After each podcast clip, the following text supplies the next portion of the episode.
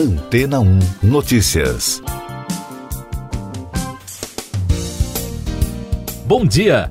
A International Business Machines Corporation, mais conhecida por IBM, definiu um prazo de três anos para a entrega de um computador quântico para uso comercial. Em entrevista nesta semana, o presidente executivo Arvind Krishna disse que a IBM terá um computador quântico de mais de 4 mil bits quânticos pronto até 2025, considerado um grande salto em relação ao seu hardware atual de 127 bits quânticos. Ele disse que a tecnologia pode otimizar as frotas de caminhões de roteamento, ou melhor, modelar riscos financeiros, uma tarefa que exigiria um computador normal quase do tamanho desse planeta para resolver problemas deste nível. O executivo afirmou que as empresas há anos divulgam o potencial da computação quântica e por isso reconheceu que chamou de erro da empresa ao prever usos prematuros de seus serviços de inteligência artificial Watson, que entregaram resultados em saúde e outras áreas de maneira mais lenta do que o esperado. Para o executivo, fazer sistemas quânticos é mais difícil do que desenvolver inteligência artificial. De acordo com a empresa de pesquisa de mercado IDC, citada em reportagem do portal Tilt, essa nova tecnologia está na mira de outras empresas e governos que pretendem investir quase 16 bilhões e 400 milhões de dólares em desenvolvimento quântico até 2027. O executivo revelou que, apesar das interrupções na cadeia de suprimentos durante a pandemia, a empresa teve apenas um pequeno impacto de 0,5 a 1% em seus negócios de hardware devido aos lockdowns na China. A estratégia da IBM mantém seis meses de estoque em vez de apenas um para combater o problema. Entraves na cadeia de suprimentos podem ter consequências graves para qualquer organização em todo o mundo, como o aumento dos custos, a perda de clientes e a morosidade nos seus fluxos operacionais e de controle. Nos Estados Unidos, estudos recentes divulgados pelo Royal Bank of Canada concluíram que um quinto da frota global de contêineres está preso em congestionamentos em portos ao redor do mundo. O relatório detalha que problemas da cadeia de suprimentos parecem piorar à medida que os lockdowns na China se ampliam e a invasão da Ucrânia pela Rússia interromperam os fluxos comerciais. E daqui a pouco você vai ouvir no podcast Antena ou Notícias. Inflação tem maior alta para abril desde 1996. TSE realiza novos testes nas urnas eletrônicas para corrigir falhas. Em discurso, o novo ministro de Minas e Energia diz que vai pedir estudos para privatizar a Petrobras. O Índice Nacional de Preços ao Consumidor Amplo, IPCA, que mede a inflação oficial do país, ficou em 1,06% em abril, após alta de 1,62% em março, de acordo com dados divulgados pelo Instituto Brasileiro de Geografia e Estatística, o IBGE. Foi a maior variação para um mês de abril desde 1996. No ano, o IPCA acumula alta de 4,29%. E mais uma vez, a gasolina exerceu o maior peso sobre a inflação, com alta de 2,48%.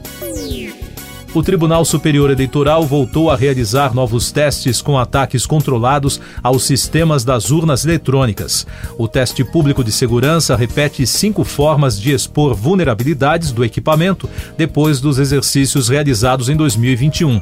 De acordo com o tribunal, os planos que serão repetidos geraram sugestões de aperfeiçoamento das urnas, mas não apresentaram brechas que podem comprometer a eleição. Em primeiro discurso à imprensa, como ministro de Minas e Energia, Adolfo Saxida disse que irá trabalhar pela privatização da Petrobras, pretende incluir o pré-sal nos planos de venda da estatal e sinalizou dar prosseguimento à privatização da Eletrobras. Ele também lembrou de dois projetos de lei sobre modernização do setor elétrico e o que tenta revogar o direito de preferência para a Petrobras no regime de partilha de produção. O novo ministro afirmou ainda que esses temas têm 100% do aval do presidente Jair Bolsonaro. Essas e outras notícias você ouve aqui na Antena 1.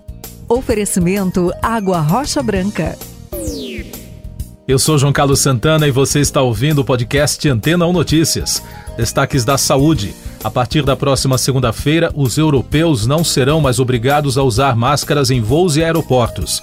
Em comunicado conjunto, a Agência Europeia para a Segurança da Aviação e o Centro Europeu de Prevenção e Controle de Doenças afirmam que vão retirar a recomendação do uso obrigatório do equipamento nesses locais.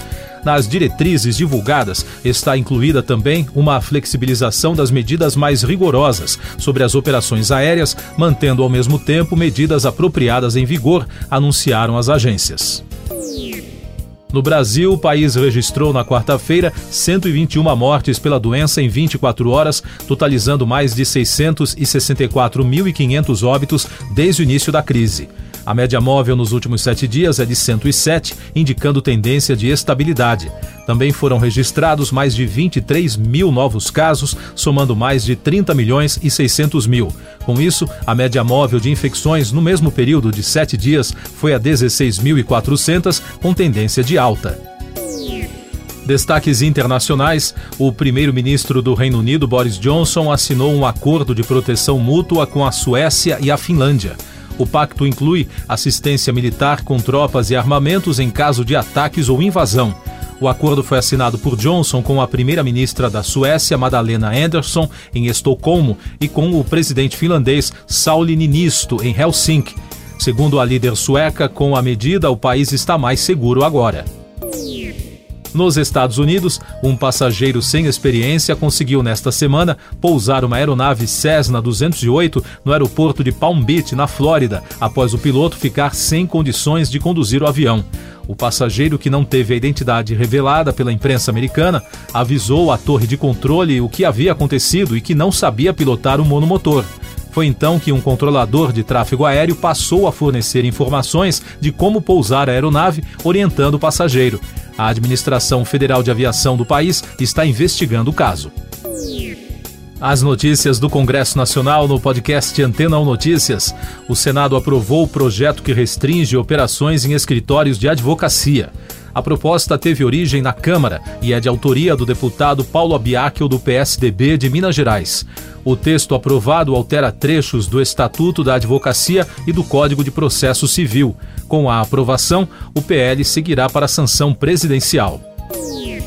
Na Câmara, os deputados aprovaram uma medida provisória que cria o Programa Nacional de Prestação de Serviço Civil Voluntário para jovens de 18 a 29 anos, pessoas com deficiência e cidadãos acima de 50 anos que estejam há mais de 24 meses sem vínculo formal de emprego.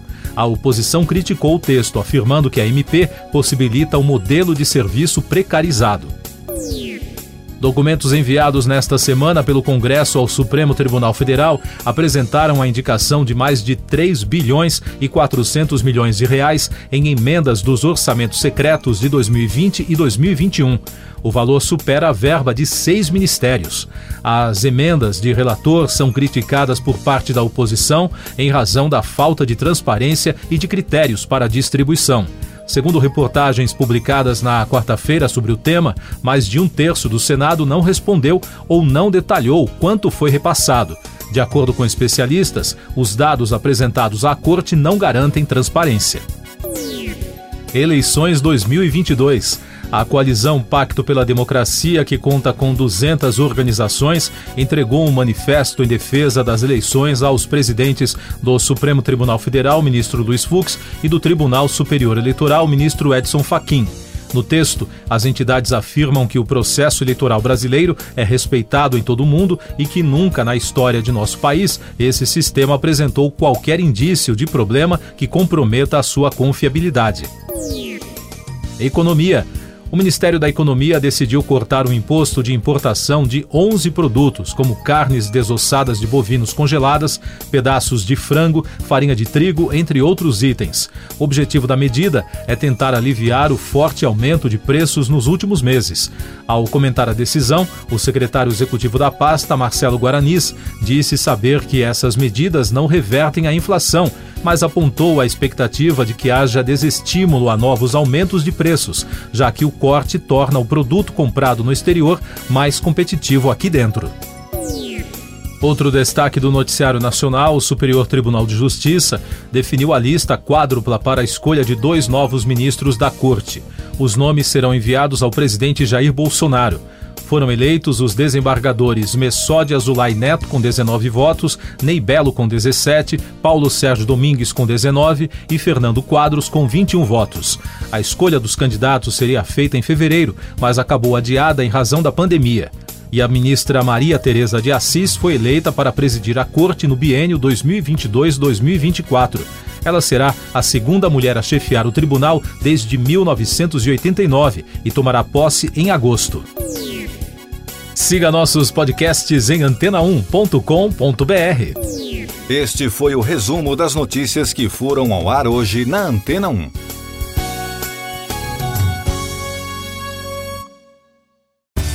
Depois de tanto conteúdo legal, que tal se hidratar com água rocha branca? O consumo regular de água durante o dia traz benefícios para a saúde, como, por exemplo, manter a pele bonita e hidratada. Rocha Branca, da fonte direto para sua casa.